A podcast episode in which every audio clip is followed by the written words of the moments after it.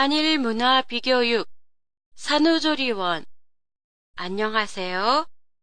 한 교실의 팟캐스트 코너입니다. 여러분은 산후조리원이라고 들어보신 적이 있으세요?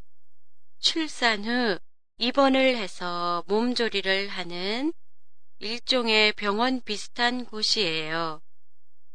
출생률이 일본보다도 낮은 한국에서 산후조리원이라는 곳이 여기저기에 많이 생기고 붐이 일고 있는 것은 왜일까요? 한국에서는 출산을 하는 것은 몸에 상당한 부담을 가져온다고 해서 옛날부터 출산 후의 몸조리가 산모의 평생 건강을 좌우한다고 해 몸조리를 중요시했어요. 예를 들면 한 달 동안 밖에 찬 바람을 쏘여서도 안 되고 몸을 따뜻하게 해 몸속에 남아있는 노폐물 등을 땀으로 배출해야 한다고 여겨왔어요. 또한 무거운 것을 들거나 손에 힘이 들어가는 일도 관절에 부담을 준다고 금했어요.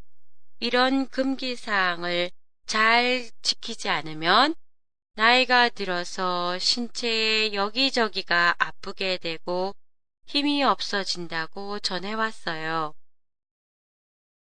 과거에는 출산 후 집으로 돌아가 어머니의 손길을 받으며 산후조리를 했지만 최근 핵가족화로 누군가의 도움이 없이는 가정에서 산모들이 제대로 된 산후조리를 하기가 힘들어졌어요.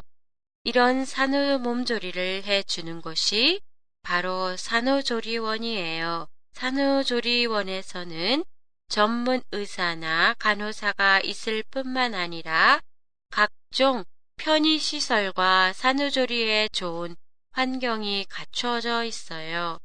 신생아가 쾌적하게 지낼 수 있는 신생아실은 물론 산모의 수유 마사지, 체형 관리, 피부 관리 등도 함께 할 수 있어요. 조리원에 따라서는 입원하는 동안 남편이 함께 지낼 수 있도록 편리한 시설을 갖추고 있는 데도 있어요.